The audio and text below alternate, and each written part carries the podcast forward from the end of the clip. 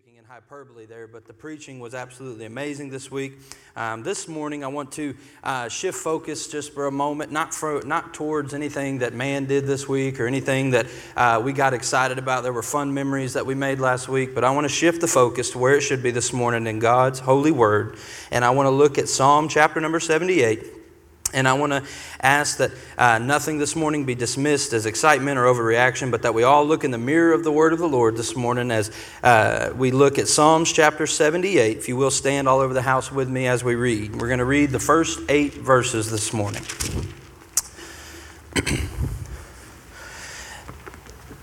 the Bible says, Give ear, O my people, to my law, incline your ears to the words of my mouth.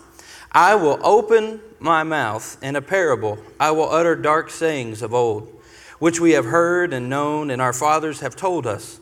We will not hide from their children, showing to the generation to come the praises of the Lord and his strength and his wonderful works that he hath done.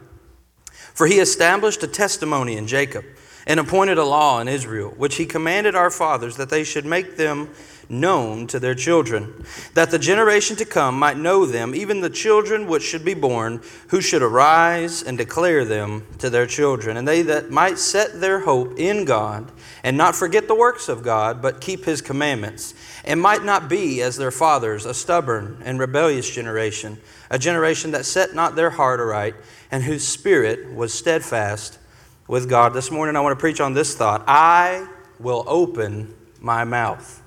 I will open my mouth. Let's pray together. Father, thank you for so much for your family, for your church that's gathered here this morning. God, each and every one of them plays a special part in your kingdom and your family. God, I thank you for their attentiveness and their uh, praise this morning as they looked at the, the memories we made last week. God, I pray now that we all shift our focus to the glass of your word, to the mirror of your word. Help us all to examine ourselves before your holy scriptures. Father, get me completely out of your way. Help me to be a blessing to this thy people. God, I ask these things in Jesus' name.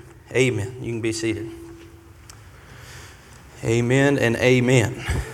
This morning in Psalm chapter 78, I want to dial in on those five words there at the beginning of verse number two that says, I will open my mouth. Our psalmist, his name was Asaph, and he is known to be a contemporary of David, and he had a message that he was about to preach here in Psalm chapter 78. I encourage each and every one of you today, find time and read this entire psalm. It is, in fact, the second longest psalm in the book of Psalms. And um, he essentially, he speaks, he will open his mouth in a parable. And this parable he was about to say was the history of Israel. And we know even our Lord Jesus and the Apostle Paul, they used the journey and the history of Israel as a picture and an application and made messages that apply here today. So his message was a message that was on time at the time it was written in Psalm 78 for the nation of Israel. And it's on time here this morning. This message that he was about to preach is something that was very, very important to him. And today we are going to uh, dive into the introduction of his message. I wish we could go through the entire psalm, I wish we had the time.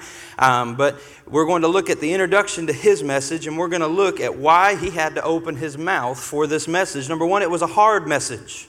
It was a hard message this morning. Verse number two says, I will open my mouth in a parable, and that is the history of Israel up until that point. And he said, I will utter dark sayings of old.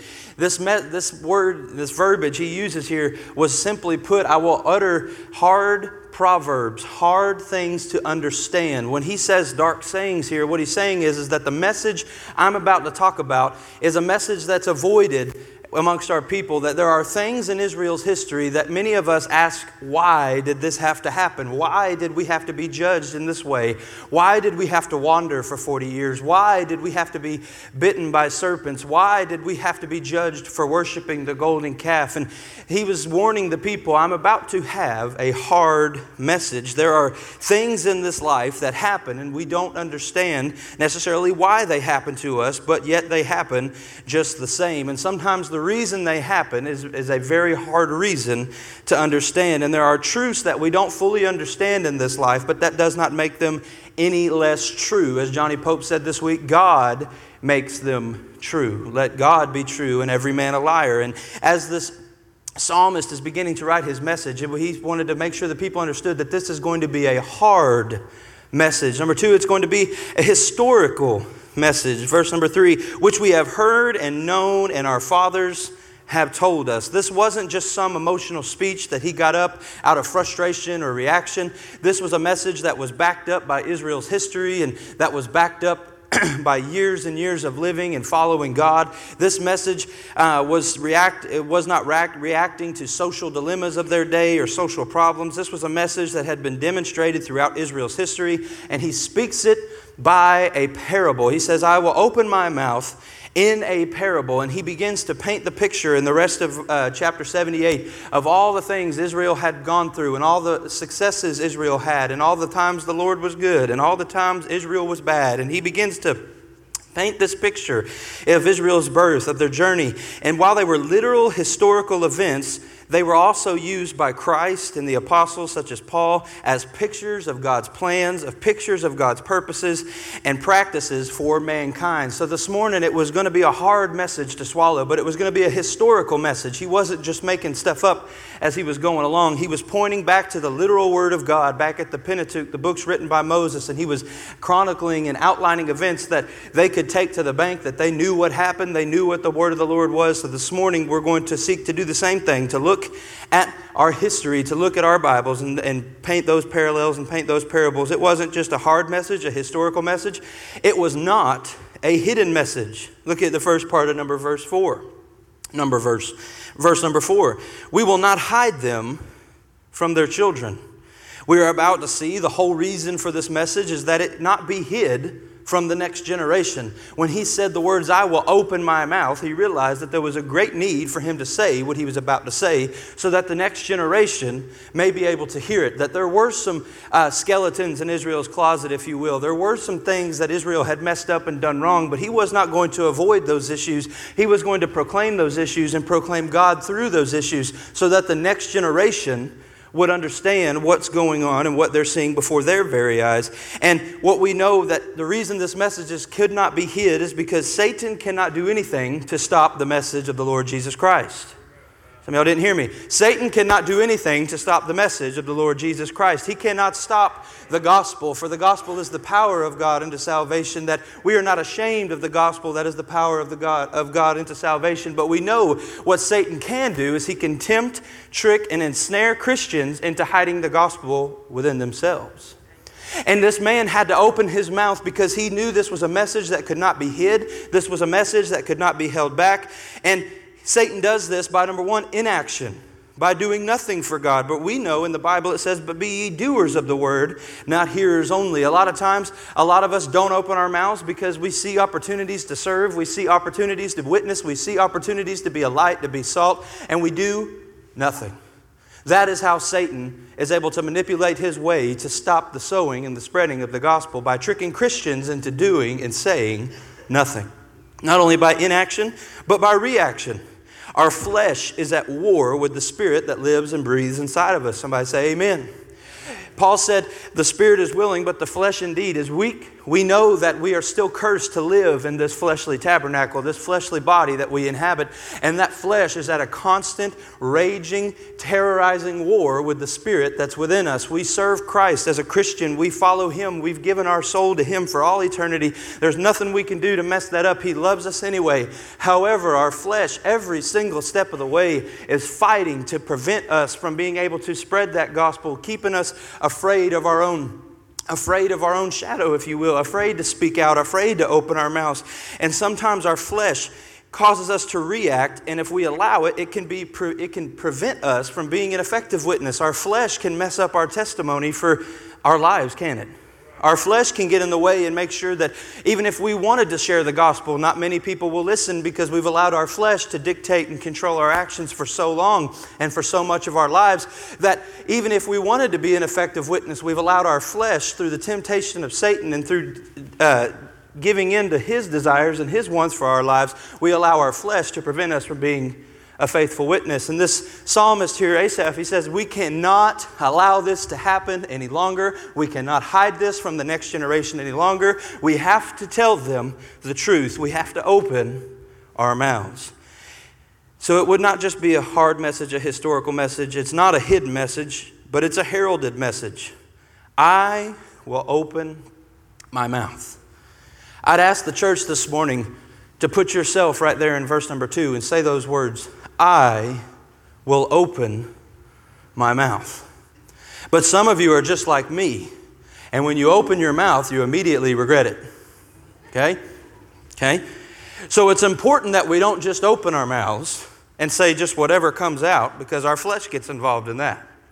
But the psalmist was wise enough to not only just say, I will open my mouth, but I will open my mouth. And in God's Holy Scripture this morning, he lays out some things that we are to open our mouths and do, some things that we are to open our mouths and say. And this morning, for just a moment, I want to preach on that thought. I will open my mouth. And number one, I will open my mouth and praise.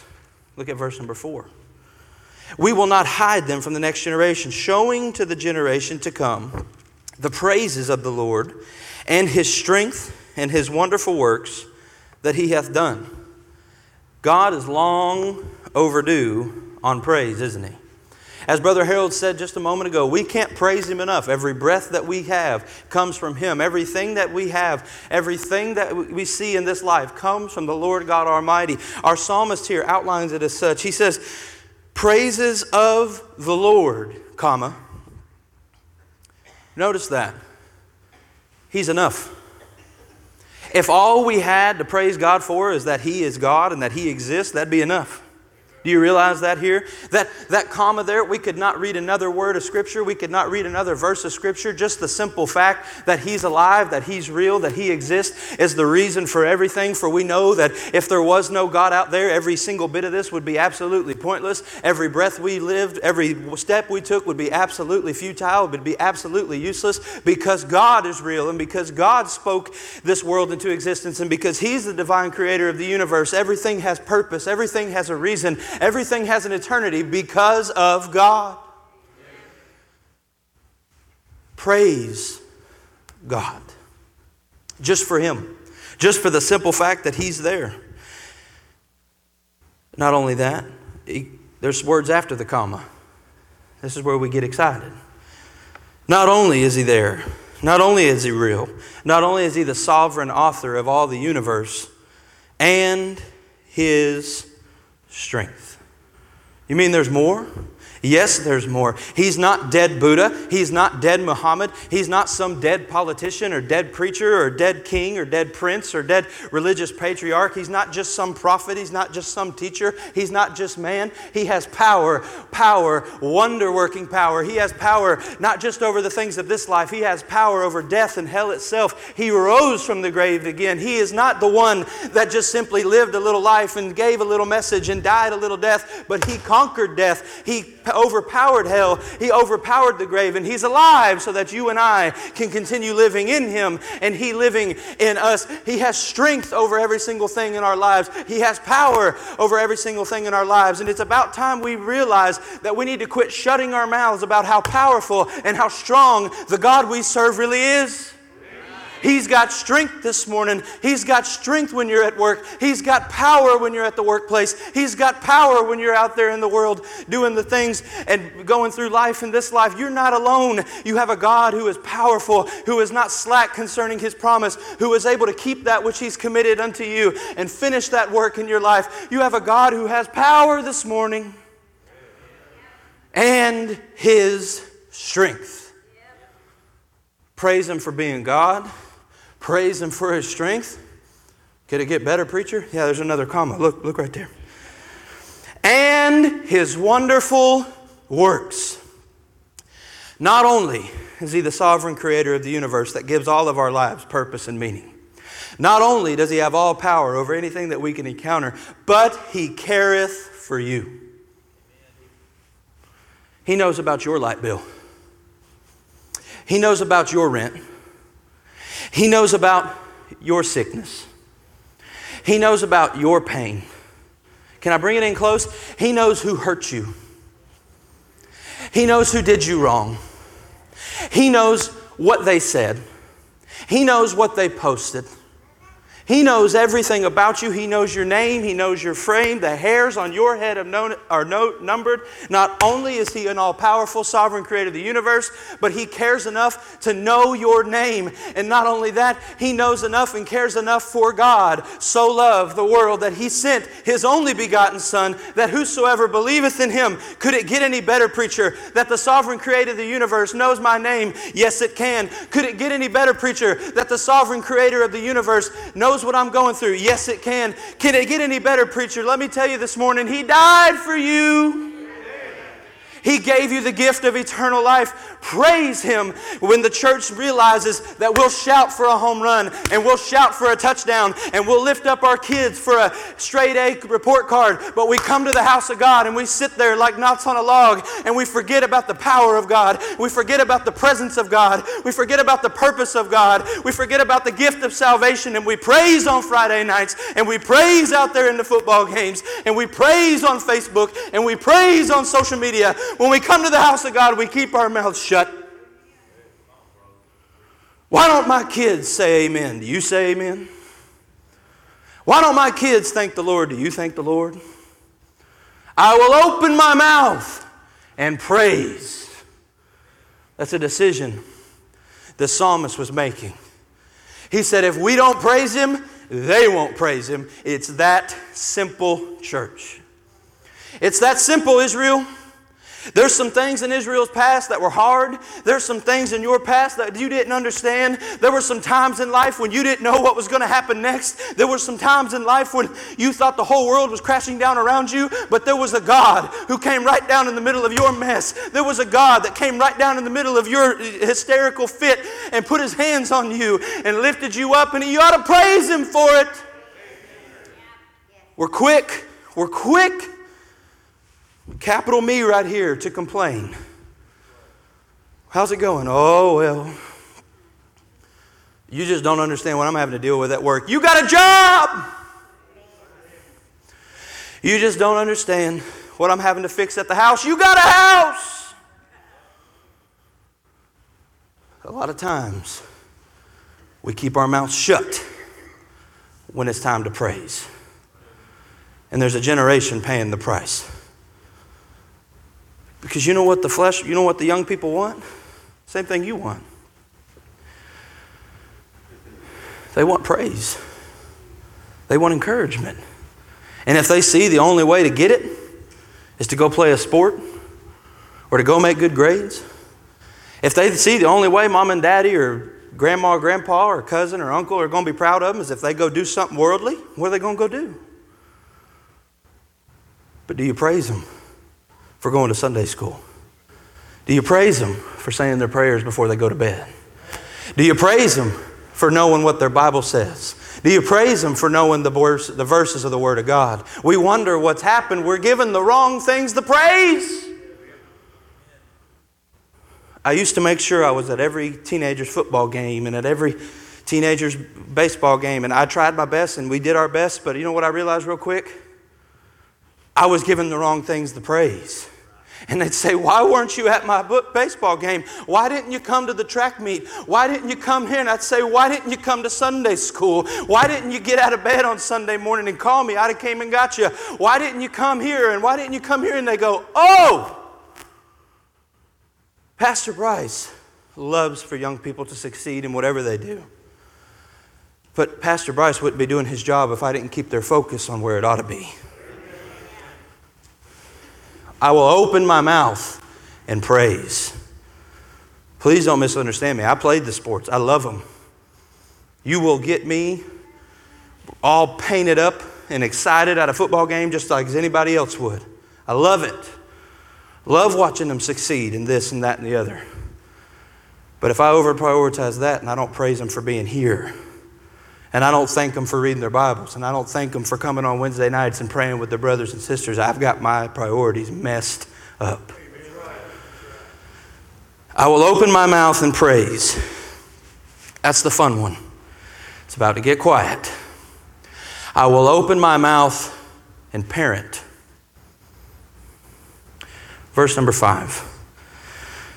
For he established a testimony in Jacob and appointed a law in Israel, which he commanded our fathers that they should make known to their children, that the generation to come might know them, even the children which should be born, who should arise, the name of our conference this week, and declare them to their children.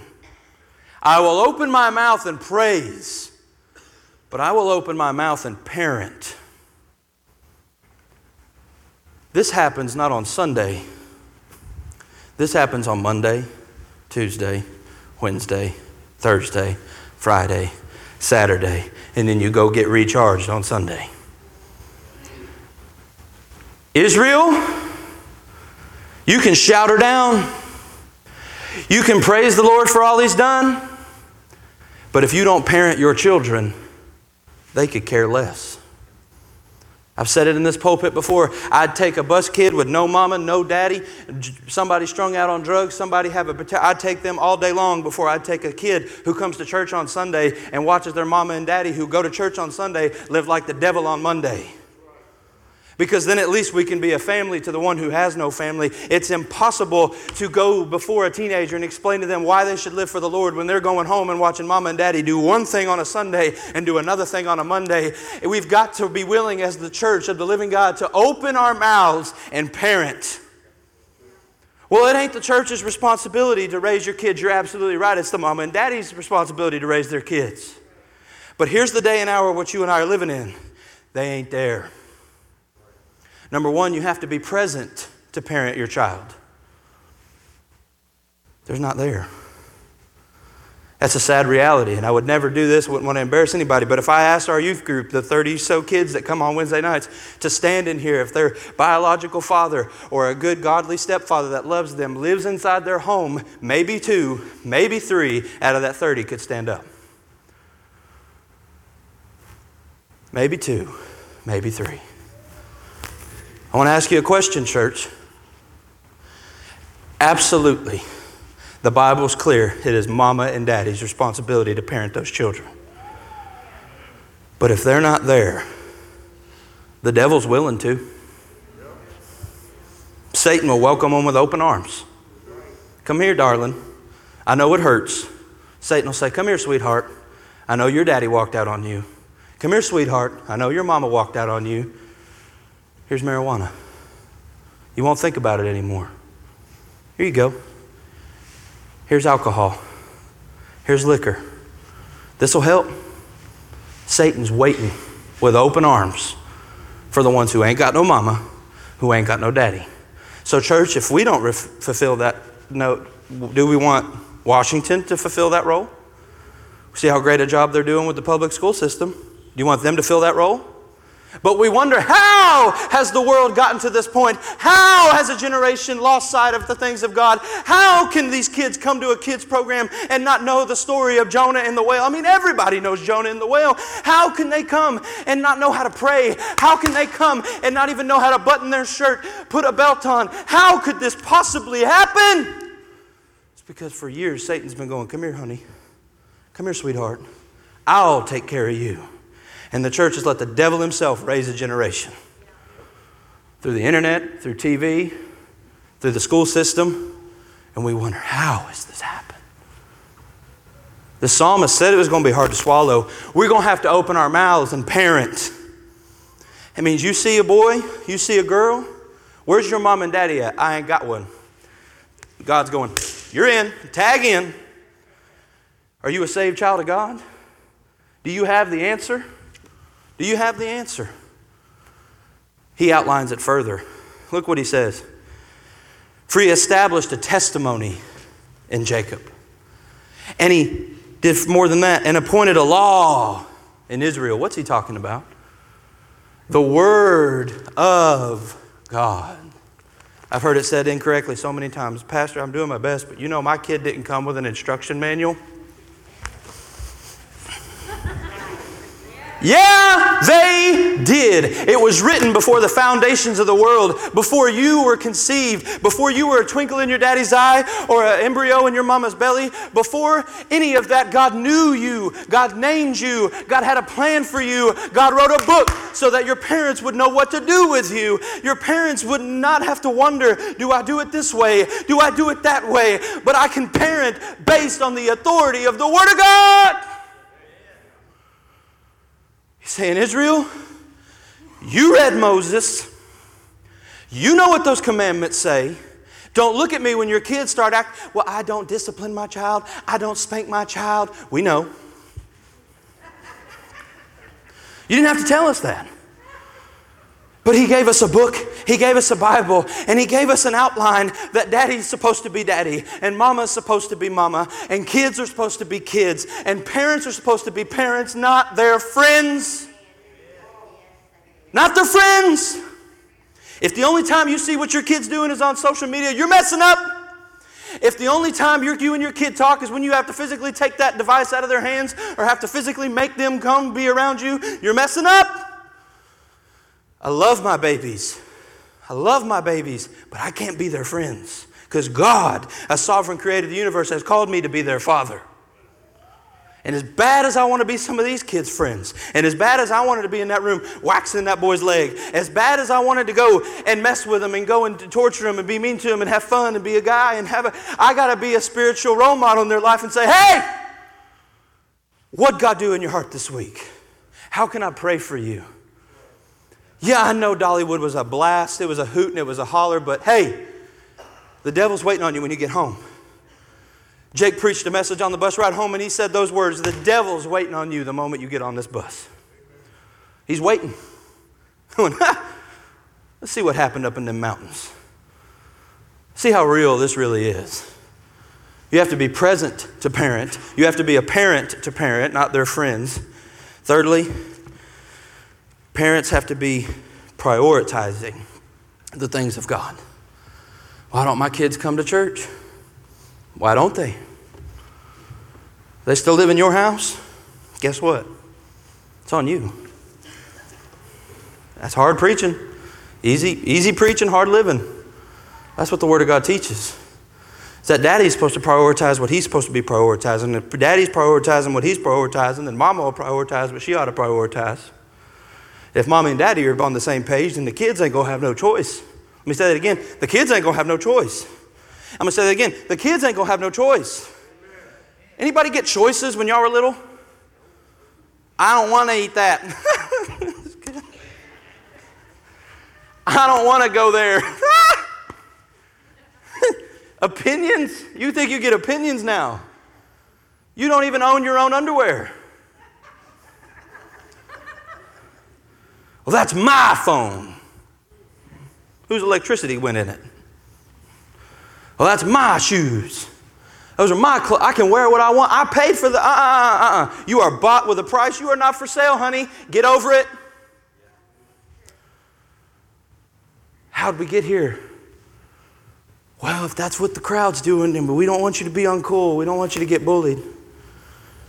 Say, no, honey. You tell them what God says.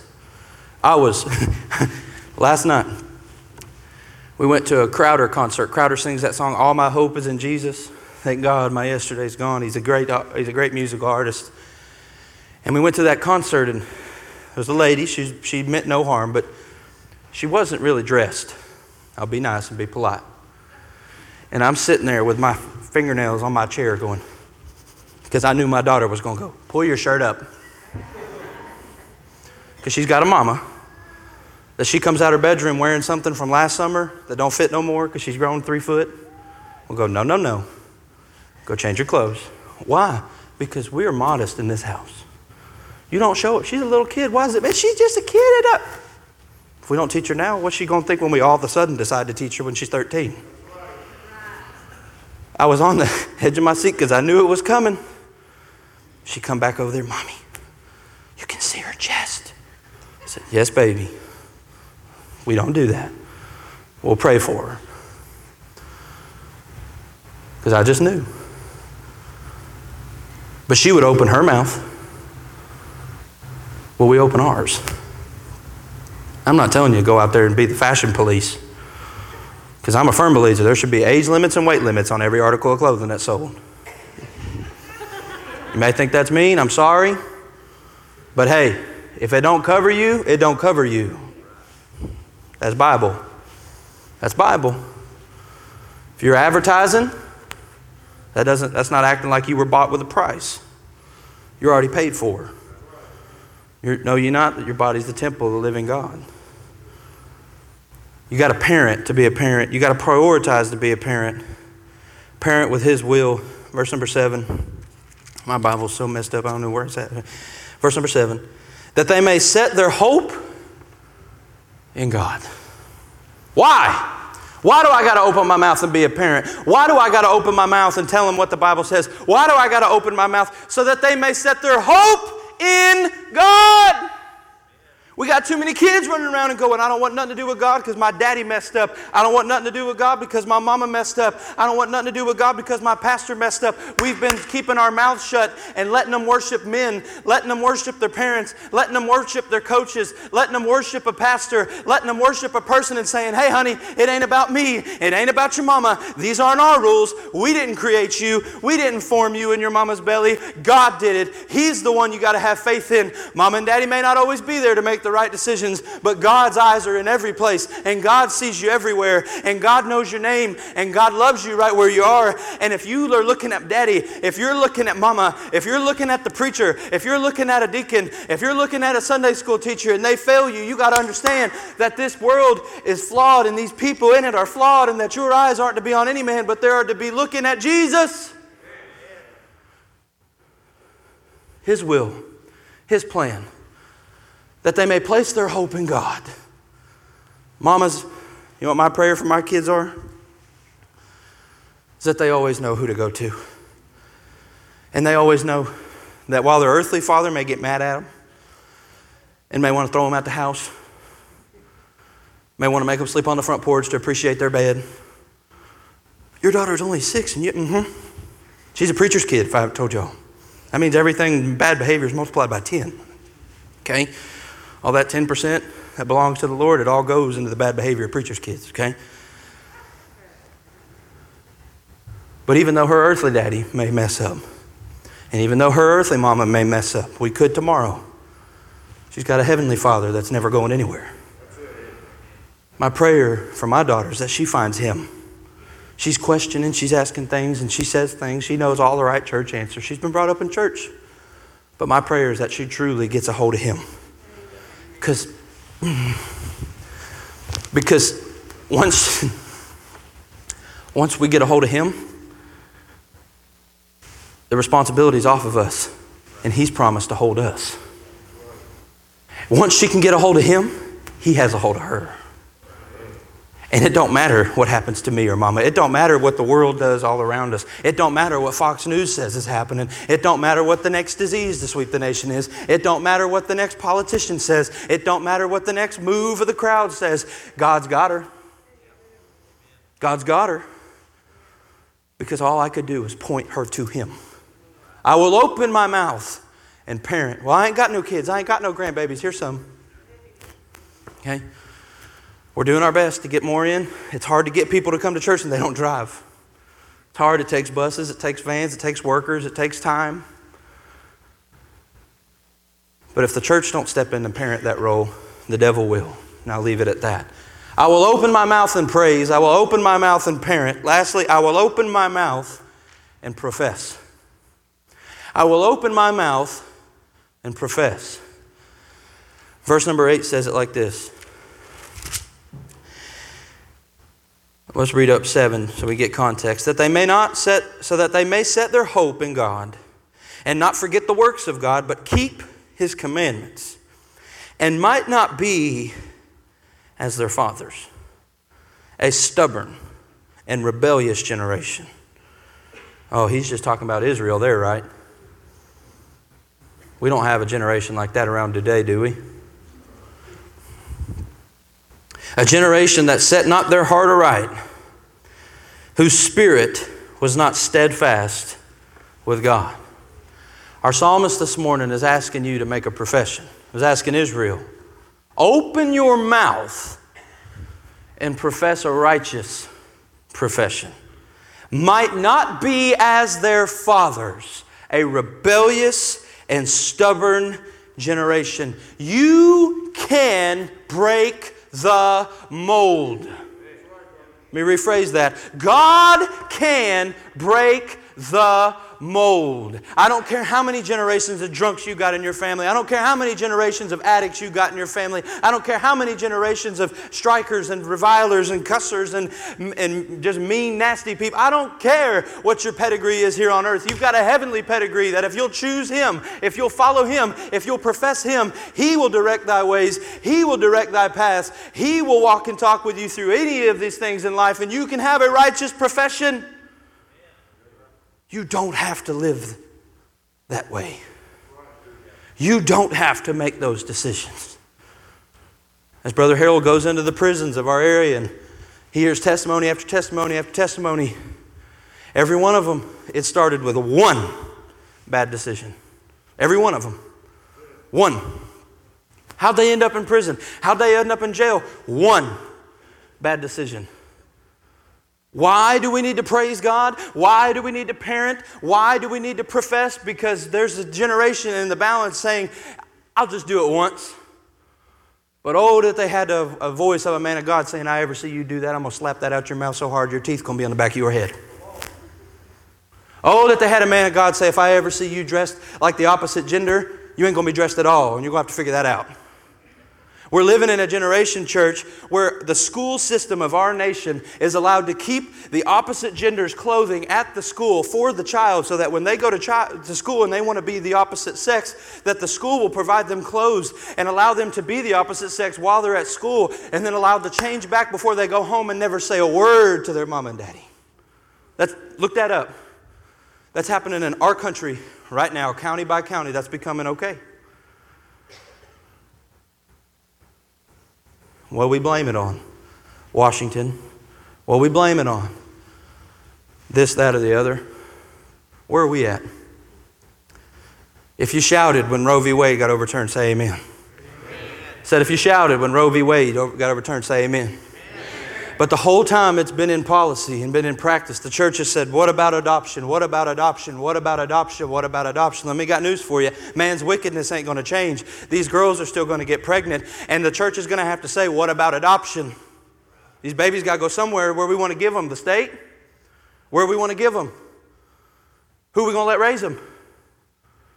The church is, mark my words, the church is going to have to step up here soon and put their faith where their mouth is. Because if we don't open our mouths, Satan will. A righteous profession, a real profession that set not their heart aright.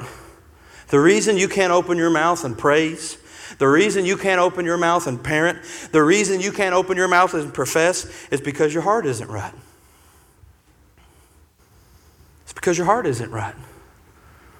The reason the psalmist is saying that a whole generation kept their mouths closed and didn't deal with the issues that he's going to deal with in the rest of chapter 78, their heart wasn't right in the eyes of God. So, oh, let's be careful. Before we open our mouths have, to praise, have we prayed? Before we open our mouths to parent, have we prayed? Before we open our mouths to profess, have we prayed? Or are we just feeding the world what we want to tell them? The reason why some of us have such a hard time opening our mouths is because our heart isn't right. Either it's a heart that's lost, and you've tried your best to be a good man, you've tried your best to be a good woman, you've tried your best to help your good works outweigh the bad, but you're lost and you know it. You've never opened your mouth and said, Lord, I'm a sinner. Save me. That's what he's waiting on. This morning, the title, I Will Open My Mouth. That could be what he's waiting on you to open your mouth and say. He moved heaven and earth to get you here this morning. He pulled religion back. He got the motions back. He got some crazy wild man from Pigeon coming back from Pigeon Forge to get up there to all to say, You need to be saved. I've been in church for 40 years, but I've never opened my mouth and asked God to save me. I've never darked the doors of the church a day in my life, but I need to open my mouth and ask God to save me. A righteous profession, a real profession. Lastly, as we close, a rock solid profession. They were not steadfast with God. Charge. That was good. Everybody needs, if your phone's going to go off in church, you got to have a ringtone like that. It's got to be motivational. A rock solid profession.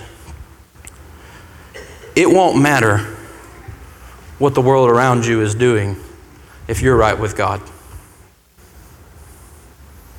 I see, I've seen more worried and terrified Christians in the past three years than I've ever seen in my life. It's okay to be smart. It's okay to be wise. But it shouldn't matter what the world around the world around us can be what sinking sand, but if we're on the solid rock, we're all right. Why are you acting this way? Why are you so terrified? Ain't you on the rock? Steadfast with God. Aren't you standing on him? Yeah, Washington's going to hell in a handbasket. Yeah, Washington don't know their right hand from their left. Yeah, the school systems are crazy. Yeah, the world's lost its mind. Yes, there's nuclear weapons pointed at each other. But hey, when this world is going to go one way anyway, the Bible says that the elements will be burned up with a fiery heat, with a fervent heat, and that everything will pass away, and that there'll be a new heaven and a new earth. Why are we worried about it? You see, the global warming folks, they got it right, but they're just miscalculating by a few million degrees. It's going to happen. The Bible says it's going to happen. But we got our mouths shut and our ears open to the things of the world rather than the things of God. And let me tell you something when the things of God start to go in your ears, you won't be able to help yourself from opening your mouth. We've been letting the wrong go in, so the good's not coming out. As the instruments and Brother Harold comes, close us in a word of invitation.